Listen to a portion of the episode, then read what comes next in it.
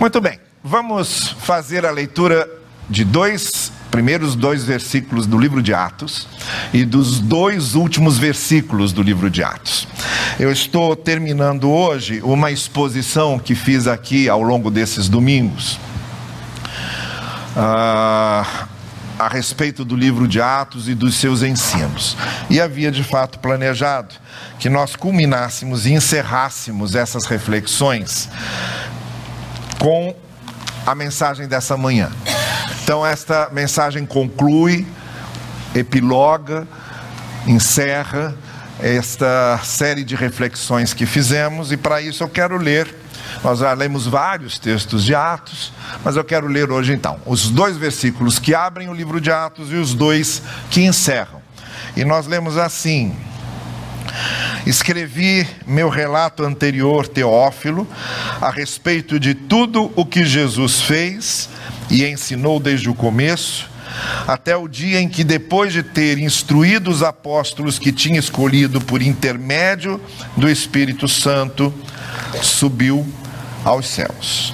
E os dois últimos versículos que fecham o livro de Atos, versos 30 e 31 do capítulo 28, dizem assim: permaneceu por dois anos inteiros na casa que tinha alugado e recebia todos os que o visitavam, onde ele estava preso, proclamando o reino de Deus e ensinando o que se refere ao Senhor Jesus Cristo com toda intrepidez e sem impedimento algum.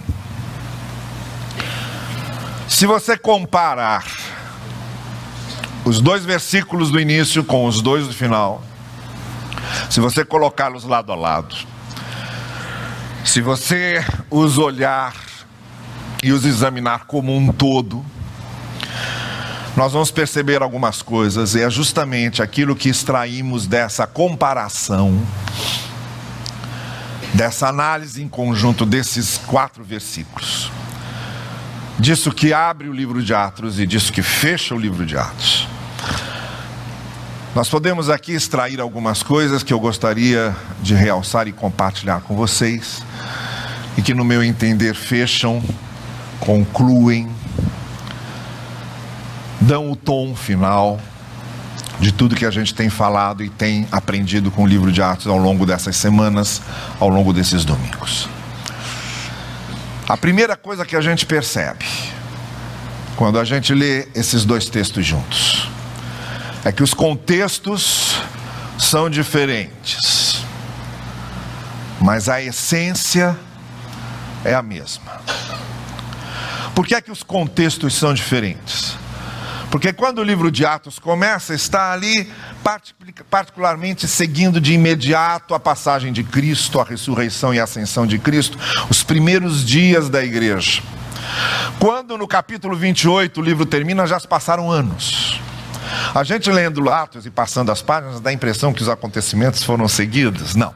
Há intervalos de períodos grandes entre eles, muitas vezes entre um capítulo e outro, entre um trecho e outro, há um intervalo de vários anos. Então, quando você termina Atos, o contexto é outro.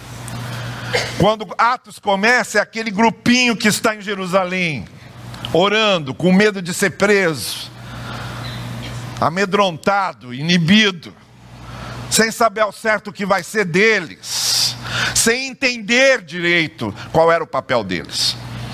Quando você termina o livro de Atos, a igreja está se espalhando e não saiu de Jerusalém apenas para a região da Ásia Menor, mas ultrapassou a fronteira da Macedônia, está chegando à Europa. Com um vigor e um dinamismo que nem os mais otimistas primeiros cristãos imaginavam que pudesse acontecer. Quando você começa o livro de Atos, você tem uma igreja judaica reunida em Jerusalém, achando que o evangelho é só para judeus, só para os que conhecem a lei de Moisés, que Jesus Cristo tinha vindo para, criar um novo tipo de judaísmo, um judaísmo com novas ênfases. E um grupo que achava mesmo que o destino deles era permanecer ali, em Jerusalém Quando você termina o livro de Atos, a igreja teve uma mudança mental impressionante, porque sai daquela visão local, ensimesmada, concêntrica, e se transformou numa igreja de visão universal, de visão internacional, de visão em que povo de Deus não é mais só o Israel chamado e separado, mas é todo aquele que passava pela graça revelada por Jesus, qualquer um, de qualquer raça, de qualquer idioma, de qualquer lugar do mundo, passou a fazer parte de povo de Deus e passou a ser chamado povo de Deus, passando pela graça de Deus. No início do livro de Atos, você tem os discípulos judeus e ligados ao judaísmo, muito preocupados em cumprir a lei de Moisés.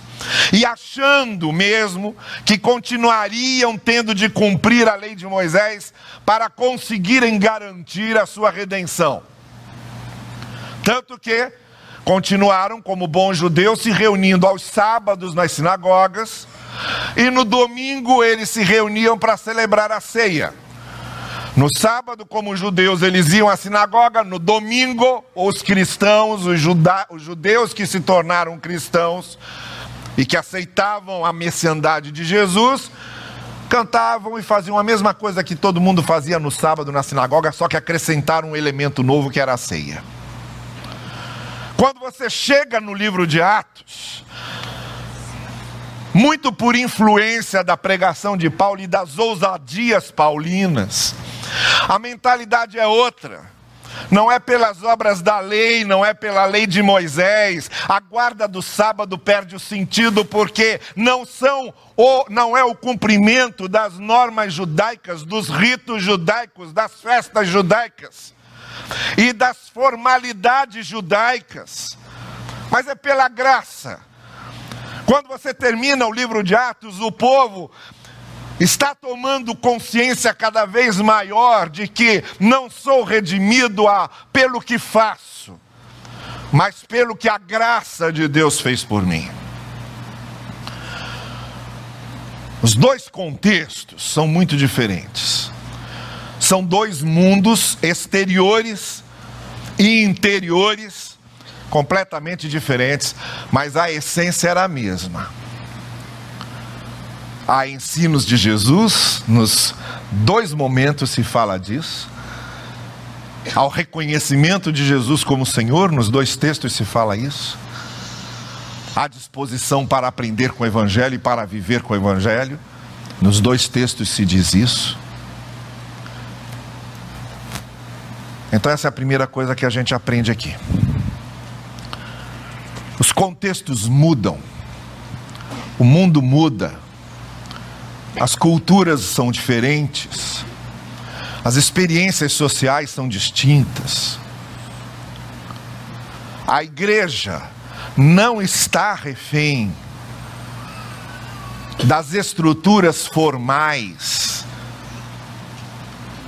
porque nem mesmo num livro só como de Atos, as estruturas formais do início foram respeitadas, elas foram ultrapassadas. Se no mesmo livro aconteceu isso, imagina em dois mil anos. Imagina de um lugar do mundo para outro. Então o livro de Atos nos ensina que nós podemos sim ir adaptando os nossos contextos formais, a nossa maneira de ser igreja a nossa presença e os mecanismos e instrumentos diversos que usamos, esses mudam com o tempo. Não podemos padronizá-los, nem sacralizá-los, nem idolatrá-los. Não somos obrigados a preservar formalidades, estruturas, mas somos sim chamados a preservar essa essência que não muda nada da pregação do Evangelho. Essa é a primeira grande lição que o livro de Atos nos ensina. Essa igreja também era uma há 80 anos atrás e é outra hoje. O mundo era um há 80 anos atrás. Olha, se, se há 80 anos atrás você dissesse para um membro aqui dessa igreja que nós cultuaríamos a Deus, assistindo diretamente por um aparelhinho desse tamanho o que acontecia lá dentro, iam dizer que você era doido. Mas é exatamente o que está acontecendo hoje. O tempo da jornada nas estrelas já chegou. Estamos vivendo o tempo da jornada nas estrelas. E temos que acompanhar isso. Uma igreja tem que estar consciente que ela não está aqui para responder à forma da sociedade de 50 anos atrás. Ela está aqui para responder à forma da sociedade hoje. Ela não está aqui para preservar modos de fazer de 50 anos atrás. Ela está aqui para absorver os modos de fazer de hoje. Ela não está aqui para sacralizar mecanismos, estruturas de 50 anos atrás. Ela está aqui para se apropriar e usar como instrumentalização as estruturas e os modos de fazer de hoje. O contexto muda, a forma muda, mas é importante que preservemos a essência, essa não pode mudar. O conteúdo da pregação do Evangelho, aquilo que o Evangelho anuncia, nós permanecemos fiéis a eles, mas nos adaptamos. Foi isso que a igreja de Jerusalém não aprendeu. Por isso que a igreja de Jerusalém morreu. Não houve mais igreja de Jerusalém depois do ano 70. O que houve foi a igreja de Antioquia. A igreja de Antioquia se adapta aos gentios, e porque ela se adapta aos gentios, ela sobrevive. A igreja de Jerusalém se fecha no legalismo judaico e por causa disso ela morre. Nós não estamos aqui por causa da igreja de Jerusalém, nós estamos aqui por causa da igreja de Antioquia. Paulo não se tornou missionário por causa da igreja de Jerusalém, Paulo se tornou missionário por causa da igreja de Antioquia. Se nos fecharmos, se nos enclausurarmos naquilo que costumamos sacralizar como valeu para ontem, vale para sempre, estamos correndo o mesmo risco. A essência deve ser sempre preservada, mas as nossas formas estão abertas para responder a cada geração que vivemos. A segunda coisa que a gente pode notar na comparação desses textos que abre Atos e fecha Atos é a referência e que não mudou é a referência absoluta a Jesus Cristo. O nome de Jesus aparece lá nos dois primeiros versículos, o nome de Jesus aparece aqui nos dois últimos versículos. O que Jesus fez aparece lá nos dois primeiros versículos, o que Jesus fez aparece aqui nos dois últimos versículos. O que Jesus ensinou aparece lá nos dois primeiros versículos. O que ele ensinou aparece aqui nos dois últimos versículos. Então, olha, não importa em que tempo, em que lugar estejamos, Jesus Cristo é a referência absoluta.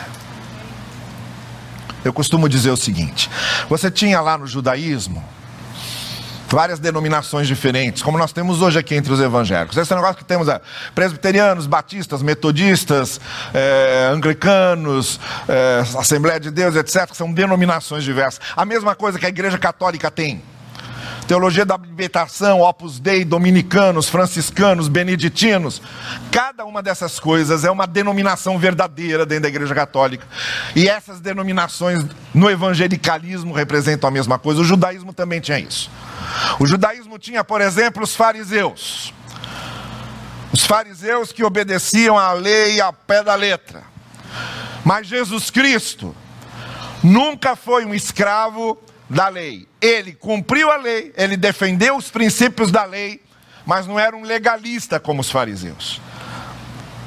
Por isso ele não se identificava com os fariseus. Você tinha os saduceus que idolatravam o templo, o templo era o centro de todas as coisas, nada podia acontecer fora do templo. Jesus respeitava o templo. Chegou a expulsar vendilhões do templo, mas ele não era um refém do templo. Pelo contrário, a maior parte do seu ministério aconteceu nas aldeias, nas cidades, nos lugares distantes, entre o povo. Então Jesus também não se identificava com os saduceus. Você tinha os essênios. João Batista era essênio, que era uma espécie de monge. Eles saíram do convívio da sociedade e foram viver isolados nos desertos. Alguns essênios formaram pequenas comunidades como se fossem mosteiros. E viviam lá só orando e jejuando. Jesus, Jesus orava. E quando ele queria ficar sozinho e orar, ele ia para os montes, para os desertos, que é onde ele se distanciava das pessoas, para poder alinhar sua comunhão com o Pai. Mas ele não era um essênio, ele não era um monge. O primeiro milagre que Jesus Cristo fez foi numa festa de casamento e foi transformando água em vinho. Então ele não se identificava com os essênios. Você tinha os zelotes, que queriam derrubar o Império Romano pelas armas, que eram uma espécie de guerrilheiros da época. E que Judas, que era zelote, Inicialmente viu em Jesus aquele que poderia ajudá-los nessa causa, e quando Judas percebe que Jesus não ia ajudar, ele começa a ter medo que ele fosse atrapalhar, por isso que ele o trai. Mas Jesus, embora fosse duro, crítico com os governantes, ele chamou Herodes de raposa. Ele disse que a César devia ser dado só o que era de César, se César pedisse o que era de Deus, nós devíamos desobedecer mas não apoiou a revolta armada que os zelotes queriam fazer quando Pedro corta a orelha. Você sabe por que, que Pedro cortou a orelha do soldado? Porque não acertou a cabeça. Ninguém ia mirar uma orelha. Não. Pedro foi para arrancar a cabeça. É que o soldado, na última hora, teve um reflexo e sobrou para a orelha. E aí Jesus vai lá e coloca a orelha no lugar e diz: Se vocês usarem as espadas, vocês morrerão pelas espadas. Então ele não se identificava com os zelotes. Então veja, Jesus não cabia em nenhuma daquelas denominações completamente. Não cabia nos fariseus, não cabia nos saduceus, não cabia nos zelotes, não cabia nos essênios. Por isso eles se juntaram todos e quiseram matar Jesus. Mas Jesus não cabia no túmulo também e ressuscitou ao terceiro dia e vive para sempre. Então vamos nos lembrar disso. Ele é a nossa referência absoluta sempre. Jesus é a nossa referência, não é a instituição. Não são os líderes. Não são os credos. Não são as doutrinas eclesiais. A nossa referência principal é Jesus revelando a graça de Deus, perdoando, amando. E a igreja, quando é chamada corpo de Cristo, precisa se lembrar que ela não está aqui para ser tribunal do mundo, ela está aqui para ser agência de misericórdia da graça de Deus, como Jesus foi. Essa é a segunda coisa. A terceira coisa que a gente encontra nesse texto e que aproxima o início de Atos com o seu final, é que o Evangelho era algo para ser ensinado e aprendido. Nas duas, nos dois textos, aparece a palavra ensinou. Jesus ensinou. E lá no final, Paulo ensinava a respeito de Jesus. Nos dois momentos, nós não temos nós não temos a palavra comungar, não temos apenas a palavra pregar, nós não temos a palavra cultuar. Essas coisas todas são importantes, mas a palavra que aparece de modo definitivo é a palavra ensinar. Nós somos chamados não para ser apenas membros de igreja, nós somos chamados para ser discípulos de Jesus, para aprendermos com o Evangelho. Aprender é uma ação sistemática, gradativa, contínua, repetida. A gente não vem fazer turismo no Evangelho. A gente não vem assistir show no Evangelho. A gente não vem encher templo no Evangelho. A gente vem aprender com o Evangelho.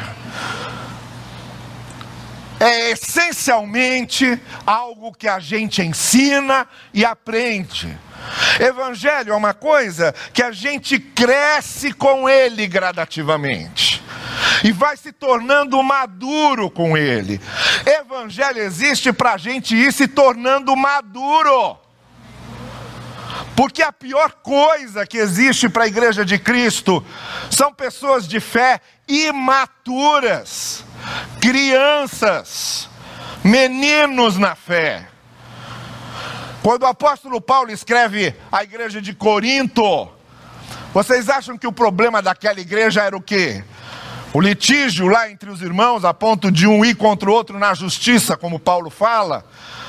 Era o fato deles não saberem celebrar a ceia? Era o fato de alguns não acreditarem em ressurreição, era o fato de terem bagunçado os dons espirituais, era o fato de ter um rapaz lá que transava com a madrasta dele. Nada disso era o problema da igreja de Corinto, é isso eram sintomas. O problema da igreja de Corinto foi assinalado por Paulo quando ele começa dizendo: Olha, eu estou escrevendo a vocês como eu escrevo a crianças cresçam. Porque quanto mais vocês crescerem, menos coisas como essa haverá entre vocês. O que significa que quem não aprende com o Evangelho e não cresce, em vez de se tornar uma ponte para o reino, se torna um obstáculo. Quem não cresce atrapalha, não ajuda. Quem não cresce não consegue testemunhar. Quem não cresce não perdoa. Quem não cresce não tem misericórdia. Quem não cresce não ama. Isso é tudo fruto do crescimento com o Evangelho. Porque Evangelho é uma coisa que se ensina e se aprende. E isso é um processo que não tem fim. A gente vai sempre crescendo. Até a nossa visão de Deus, até a nossa visão de Deus precisa desse crescimento. Às vezes há crentes com a visão mais infantil de Deus, mais pueril, mais pobre, mais medíocre sobre Deus. E às vezes eu ouço coisas que eu fico impressionado e digo, meu Deus, há tanto tempo que, que houve evangelho e com essas ideias tão primárias sobre Deus. Eu compro uma coisa aqui, eu vou contar de novo porque a história é ótima. Quando a minha filha Laura, que hoje tem 27 anos, tinha 11, 12 anos, ela ligou para o meu celular e disse o seguinte: pai, eu tenho uma notícia ruim e uma notícia boa para te dar. Vamos começar pela ruim. Falei, fala. Olha, fiz prova de matemática, errei, tirei zero naquele negócio todo. Falei, tá bem, qual é a boa?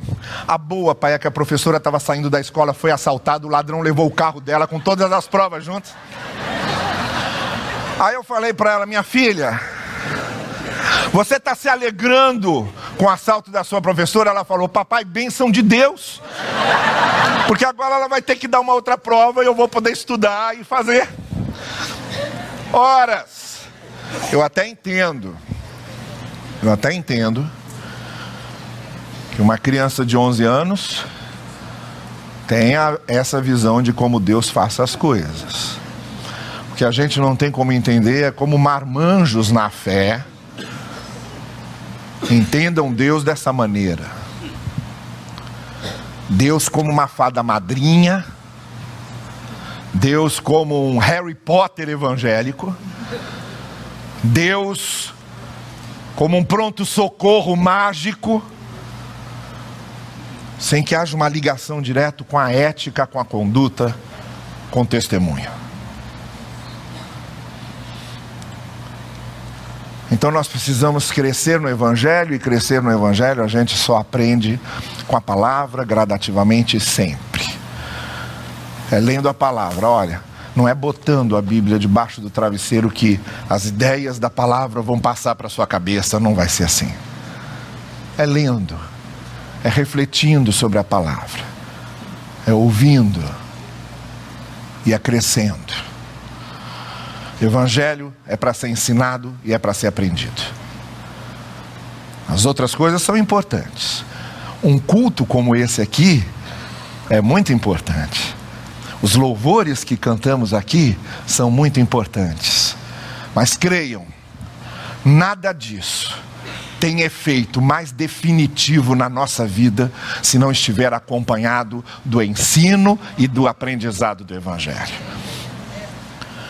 E por último, para encerrar, que eu também não quero pregar 80 anos de história da igreja. Principalmente depois que a gente anuncia que tem lanche, é mais complicado, né? Vocês sabem a história daquele pastor que estava pregando, tinha um irmão dormindo assim do lado, ele falou, irmão, acorda o irmão que está dormindo. Ele falou, não senhor, o senhor que fez ele dormir, o senhor que acorde. Então para que ninguém faça isso, para que ninguém faça isso, Pastor Fausto Vasconcelos estava me contando um dia que essas histórias é para acordar você. Pastor Fausto Vasconcelos estava me contando um dia que uma vez um pastor foi pregar numa igreja, chegou lá a esposa do pastor da igreja, que estavam recebendo o pastor visitante, o pregador visitante, perguntou: O senhor prefere comer antes ou depois de pregar? Ele disse: Olha, eu sempre como só depois de pregar. Então tá bem. Então ela deixou lá o jantar preparado, foram para a igreja, ele pregou.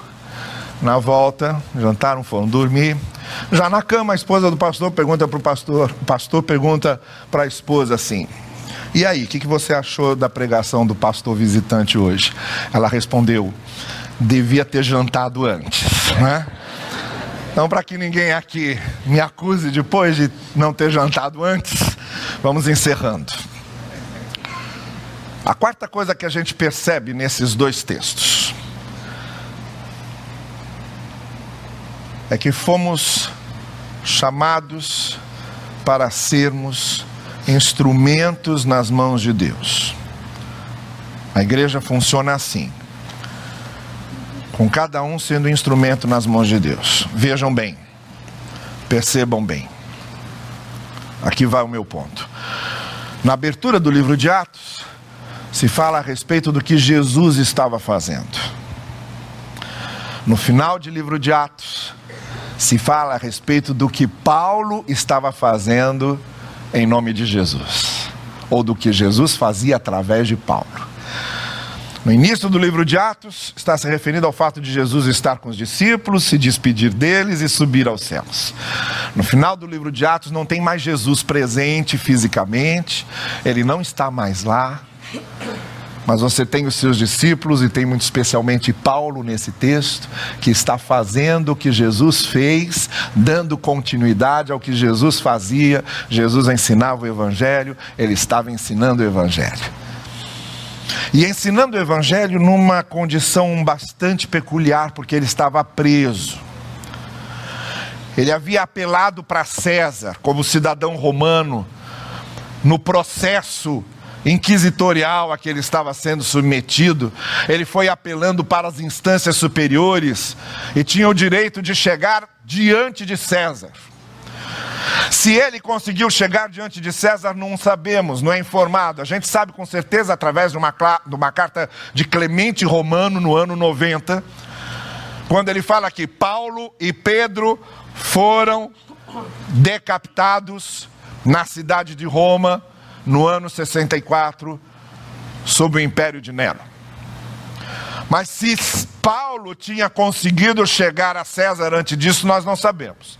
Sabemos que ele estava, quando o livro de Atos termina, nessa casa, preso nela, com aluguel pago por ele mesmo, preso nela, recebendo lá as visitas que podia receber, mas guardado 24 horas por soldados romanos E o texto termina dizendo que mesmo assim ele pregava o evangelho sem impedimento algum. Vejam vocês que maravilha, o pregador estava preso, mas não há quem prenda a palavra. Não importa em que situação estejamos. Há momentos em que temos a liberdade de pregar o evangelho e temos todas as facilidades para fazê-lo. Há momentos em que não temos nem as facilidades e nem o ambiente. Mas não importa, nós fomos chamados, mais do que para qualquer outra coisa, para nós sermos instrumentos nas mãos de Deus para abençoar as pessoas com a palavra do Senhor. O que é a igreja? A igreja não é o edifício em si, não é o templo em si. Eu sempre digo para o pessoal aqui, e isso acontece lá com vocês também. Se a gente resolver sair daqui e vender esse prédio, ele pode virar qualquer coisa, inclusive um mercado, pode virar uma boate. Mas a igreja vai para outro lugar. A igreja não é o prédio, não é o templo. A igreja somos nós. Deus não usa o piano, Deus usa o pianista que toca o piano. Deus não usa os microfones, Deus usa as pessoas que falam no microfone. Deus não usa os bancos. Deus usa as pessoas que estão sentadas nos bancos. Os objetos e as coisas não são usadas por Deus. Deus não usa o edifício, ele usa as pessoas que estão no edifício. Porque a igreja somos nós. Nós aqui somos os instrumentos de Deus. Se a gente não se conscientizar disso, não vai a lugar nenhum. Sou eu que preciso falar, sou eu que preciso levar uma palavra de conforto, sou eu que preciso dar um abraço, sou eu que preciso mostrar alguma coisa a respeito de Deus, sou eu que preciso mostrar bondade e boa vontade, sou eu que preciso mostrar misericórdia, sou eu que preciso mostrar generosidade, sou eu que sou instrumento da graça, a graça que está em mim passa por mim e chega às pessoas que estão ao meu redor redor. É assim que acontece. Então nós somos instrumentos de Deus como Paulo foi. Vejam vocês. O Senhor Jesus trouxe a palavra falada. A palavra falada se transformou palavra escrita. E agora, a palavra escrita volta a ser palavra viva através de nós. É assim que o processo acontece. Jesus era a palavra viva, se transformou em palavra escrita, e a palavra escrita ela volta a ser palavra viva na gente, senão não está acontecendo nada. É nesse sentido que nós somos instrumentos nas mãos de Deus.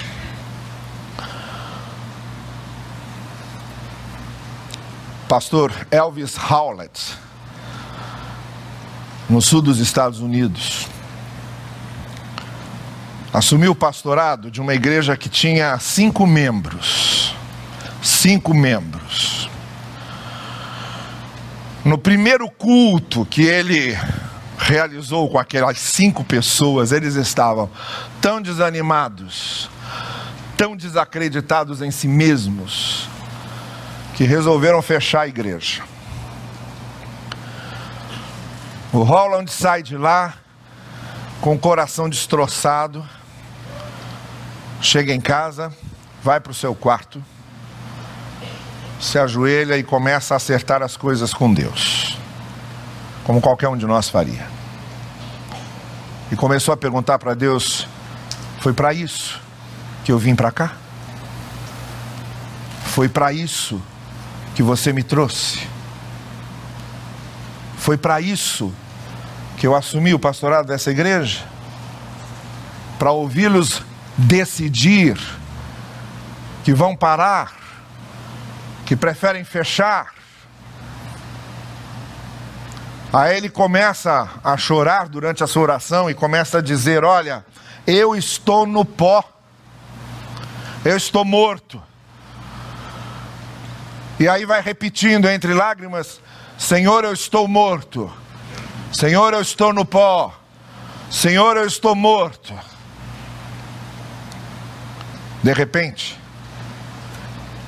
ele sente claramente uma voz dizer ao seu coração: Muito bem, meu filho. Agora que você está morto, eu posso viver em você.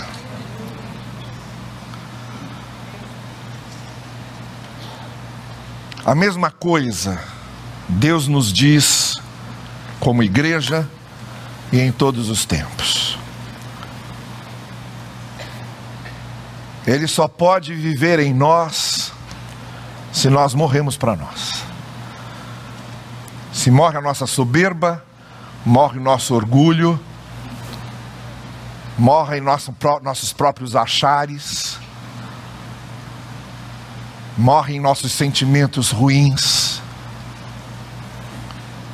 Se isso morre e começa a viver em nós o Espírito de Deus, é assim que uma igreja se torna igreja de Deus, quando acima de todas as coisas ela tem vivendo em si o Espírito do Senhor Jesus Cristo. Para isso estamos aqui há 80 anos. E para isso a primeira igreja batista de Campo Grande também existe. Para que o Espírito viva em nós e para que anunciemos o Evangelho como Jesus fazia. Para que sejamos de fato, e mais do que qualquer coisa, corpo de Cristo Corpo de Cristo significa que Jesus não é mais um corpo aqui hoje. Não é mais uma presença física, ninguém toca Jesus, ninguém ouve Jesus, ninguém vê Jesus, ninguém anda com Jesus, não existe mais isso hoje. Mas a igreja está aqui para isso, porque nós hoje somos o corpo físico de Cristo. Ao olhar para a igreja, precisam ver Jesus. Ao tocar na igreja, tocam em Jesus ao andar com a igreja conosco, andam com Jesus. Ao verem a igreja, veem Jesus.